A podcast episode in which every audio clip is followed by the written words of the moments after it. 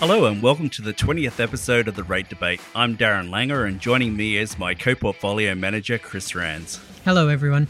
Well, it's the first Tuesday of September, and that means the RBA has just met. Chris, it was a pretty, uh, I guess, as expected statement. The RBA is pretty much sticking to what they told us last month. They're going to uh, taper the amount of QE that they're going to do to 4 billion, but they have made some concession to the current COVID problems and they're extending that uh, to no change until February next year.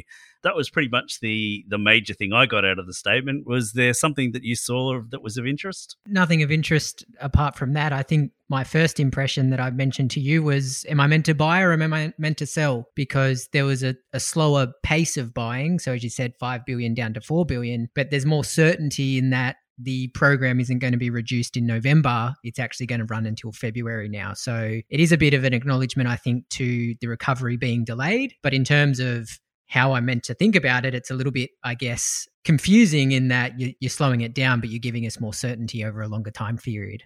Yeah, I, must admit the the one thing that was really uh, clear to me is that the RBA seems almost absolutely certain that the path out of this is how they think it's going to happen. That we'll have a really big slowdown. They say a material slowdown in the September quarter, but December everything springs back and we're back on track magically to go forward.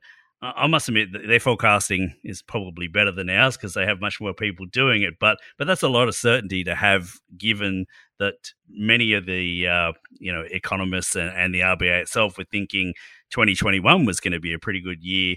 Here we are heading into 2022, and we're saying the same thing, even though it looks like we're going to get no growth at all in 2021. Um, we just seem to be kicking the can one year down the track but we're definitely sure we're going to be raising interest rates in 2024. You know, they, they could well be right, but there's a certain amount of uh, uh, certainty uh, there that I think you know is probably a little bit over the top. There probably should be a little bit more of a downside scenario in there. What do you think?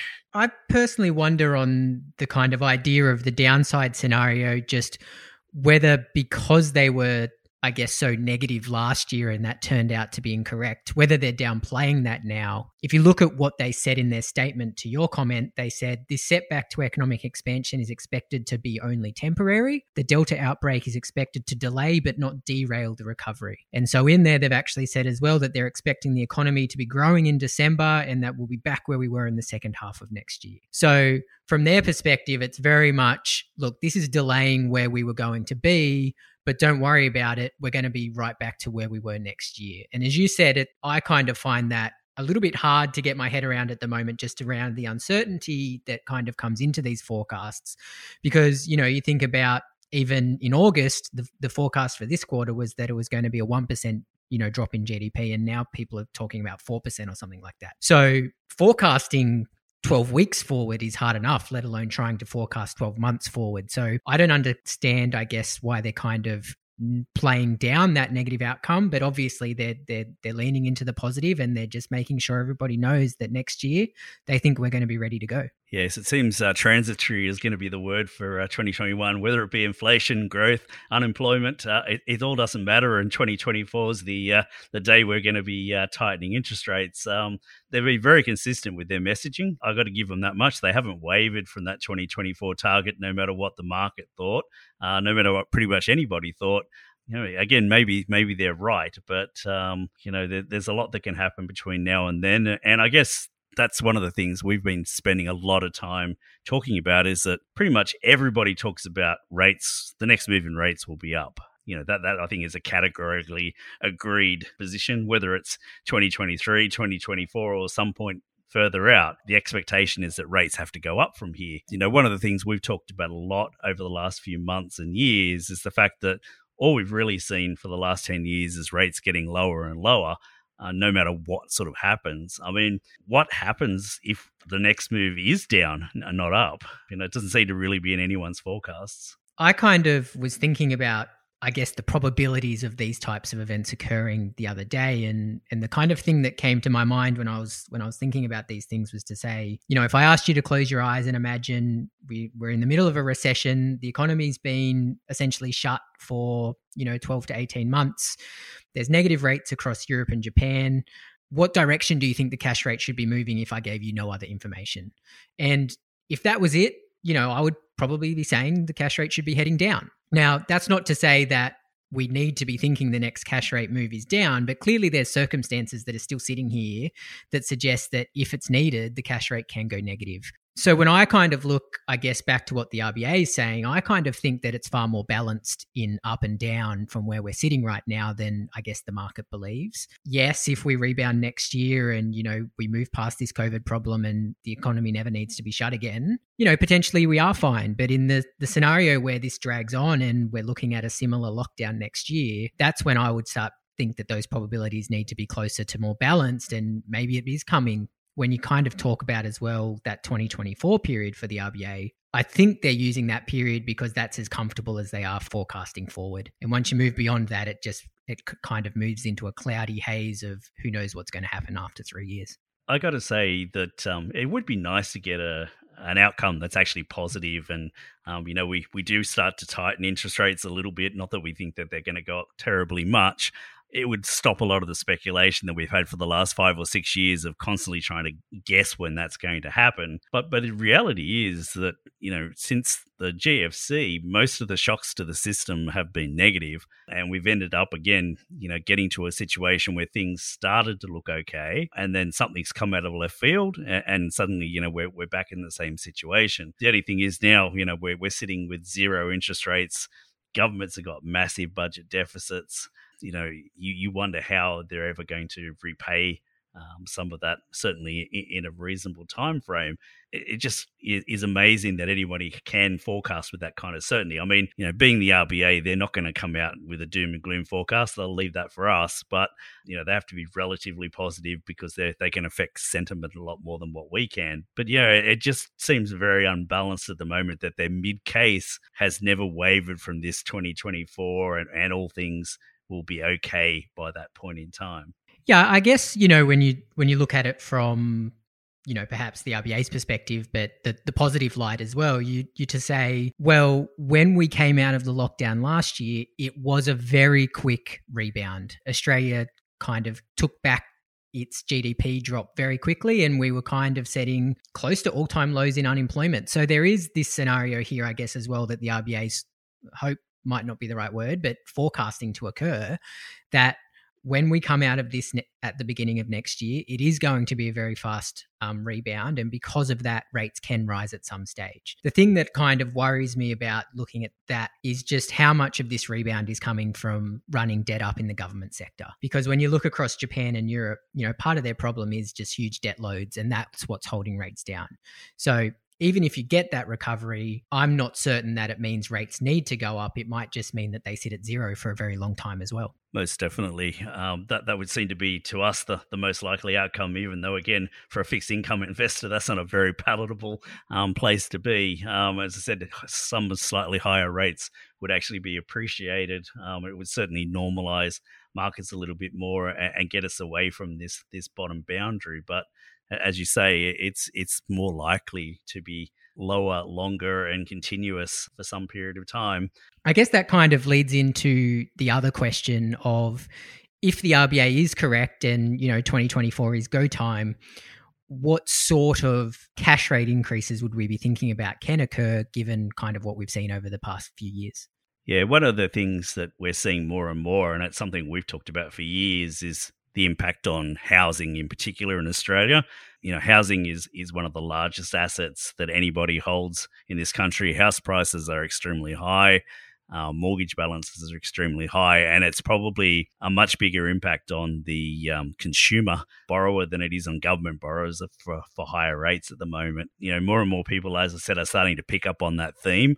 And, and you, you sort of think about it if rates went up to 1%, the average mortgage goes up, I know, couple of hundred bucks a month, that's probably manageable for, for most people. For those who've just recently taken out a mega mortgage to buy their $2 million property in Sydney, it may be a, slightly different uh, factor. But for the average mortgage holder, that, that that's probably manageable. But, you know, I, I think once it starts to go up too much more than that, it, probably starts to bite a little bit harder. I, I, know you've done some work on this before. What what sort of numbers are we talking about? It kind of it's such a moving target at the moment because if you look at wages, they're kind of growing at one and a half percent per annum, and if you look at house prices, they're growing at twenty percent per annum. So it's um it's always a bit of a moving target, but it was in that realm of a couple of hundred bucks. And you know, when I thought about this, I kind of figured depending on how far house prices move up, then probably the cash rate will land somewhere in between zero and that one and a half percent that they started from. But the other area that we can kind of look at to, to think about this if we move away from housing is also the unemployment rate. So the RBA has told us that in order to get wages up, they're now thinking that the unemployment rate needs to be below 4%. And so you can kind of use that 4% level as a bit of a guide to how you're thinking about these things. So, you know, given there wasn't a lot of business investment going on back in 2018, 2019, when the cash rate was 1.5%, I personally think it's safe to assume that if we pushed rates back up there, you'd probably see that business investment start to roll over again. So, you know, from an unemployment and a business perspective, again, it kind of feels like it's probably in that, that zero to 1.5% range. And if you look at the way the cash rate has worked after past recessions, it usually settles about, you know, 1 to 2% lower than where it started. So, you know, maybe that's actually 75 basis points when they start hiking again. It's a bit of a guessing game because it's so far away and, you know, there's moving targets with how far house prices move and how businesses invest. But in terms of, you know, looking at the past, it kind of feels like to me that 0.75 to 1% would be a pretty good target for where the cash rate ends up at the end of this. So, so much of it the whole sort of outcomes from these things is almost what I would call a Goldilocks scenario where everything goes right and we come come out of it pretty easily.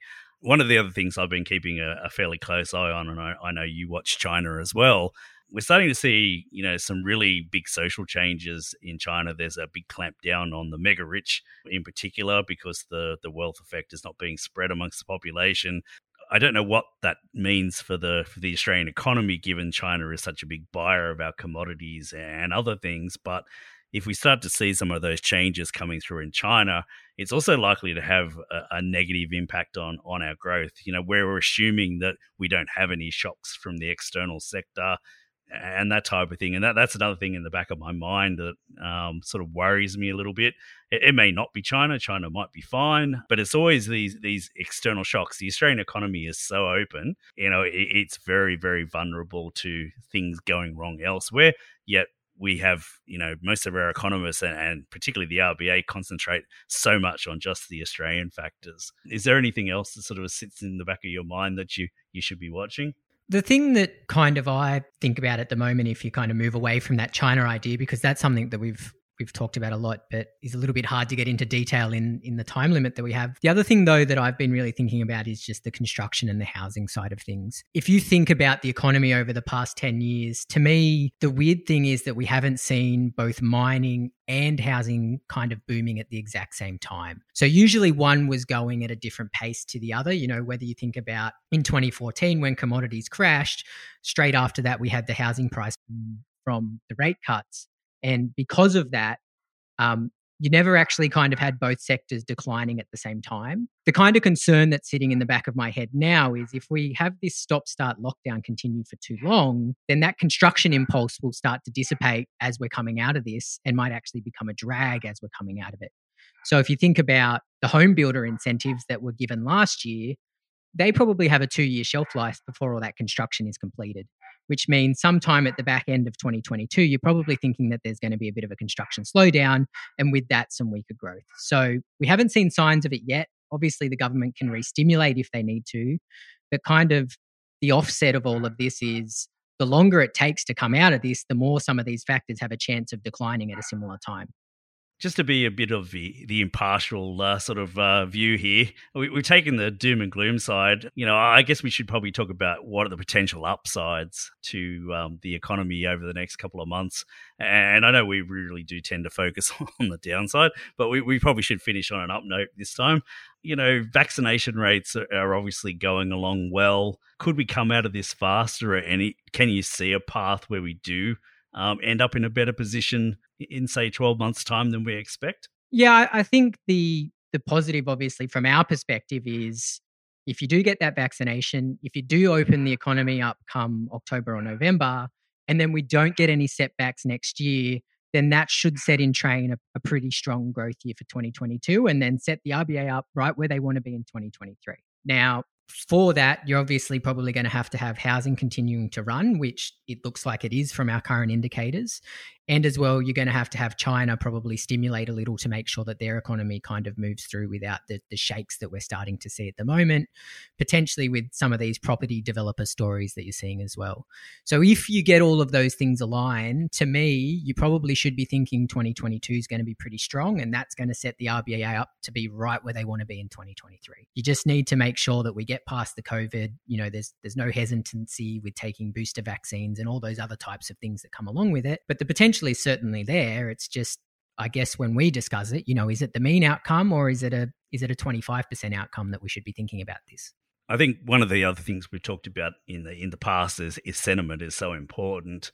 One of the reasons we think bounce back will be a little bit shallower than the original thing is that the longer we end up in lockdown, the less enthusiastic people get and things like that. But equally, it can work the other way. We could quite easily come out of lockdown. Everyone throws a big party, spends money like there's no tomorrow, and we get a, an impulse that we're not expecting.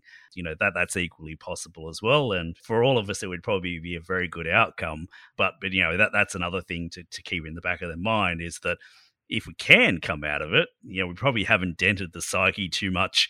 You know, to, to at least certainly not if you think back to things like what happened in the GFC and even back to the the Great Depression, you know, those were very long, drawn out events that really beat people down. You know, a little bit of uh, good news and, and, coming out of this much quicker could end up be uh, a much more powerful force than even what the you know government spending or QE or any of these financial incentives could be. But you know we just don't know, and that that comes back to our initial premise is that we're extremely surprised at how complacent and, and how comfortable the RBA are with their central forecasts. It just seems a little bit too benign given the the range of possibilities we could have coming out of this.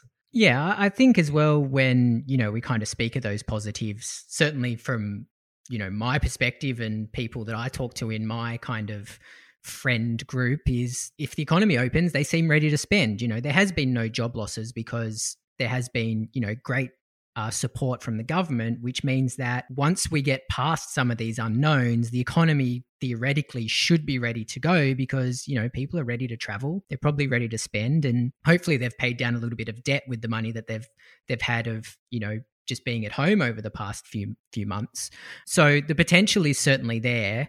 It's just a question of, you know, if and when and if we don't kind of get through these lockdown start, stop, you know, it kind of then becomes a question of how many times can you do it before people just get fed up with it. But again, you know, as you say, we don't have the answers. We don't kind of profess to know the answers. We just look at it at the moment and say, what do we think is kind of the probabilities of these different outcomes occurring? Yeah, certainly, given the RBA statement today, I think we're probably going to be uh, navel gazing for the next couple of podcasts, trying to get a handle on on what's happening out there. But um, I don't think we're going to get a lot of direction um, from the RBA for the next couple of months. But um, certainly, we'll be keeping an eye on on what's going on and um, bringing our thoughts to the next podcast.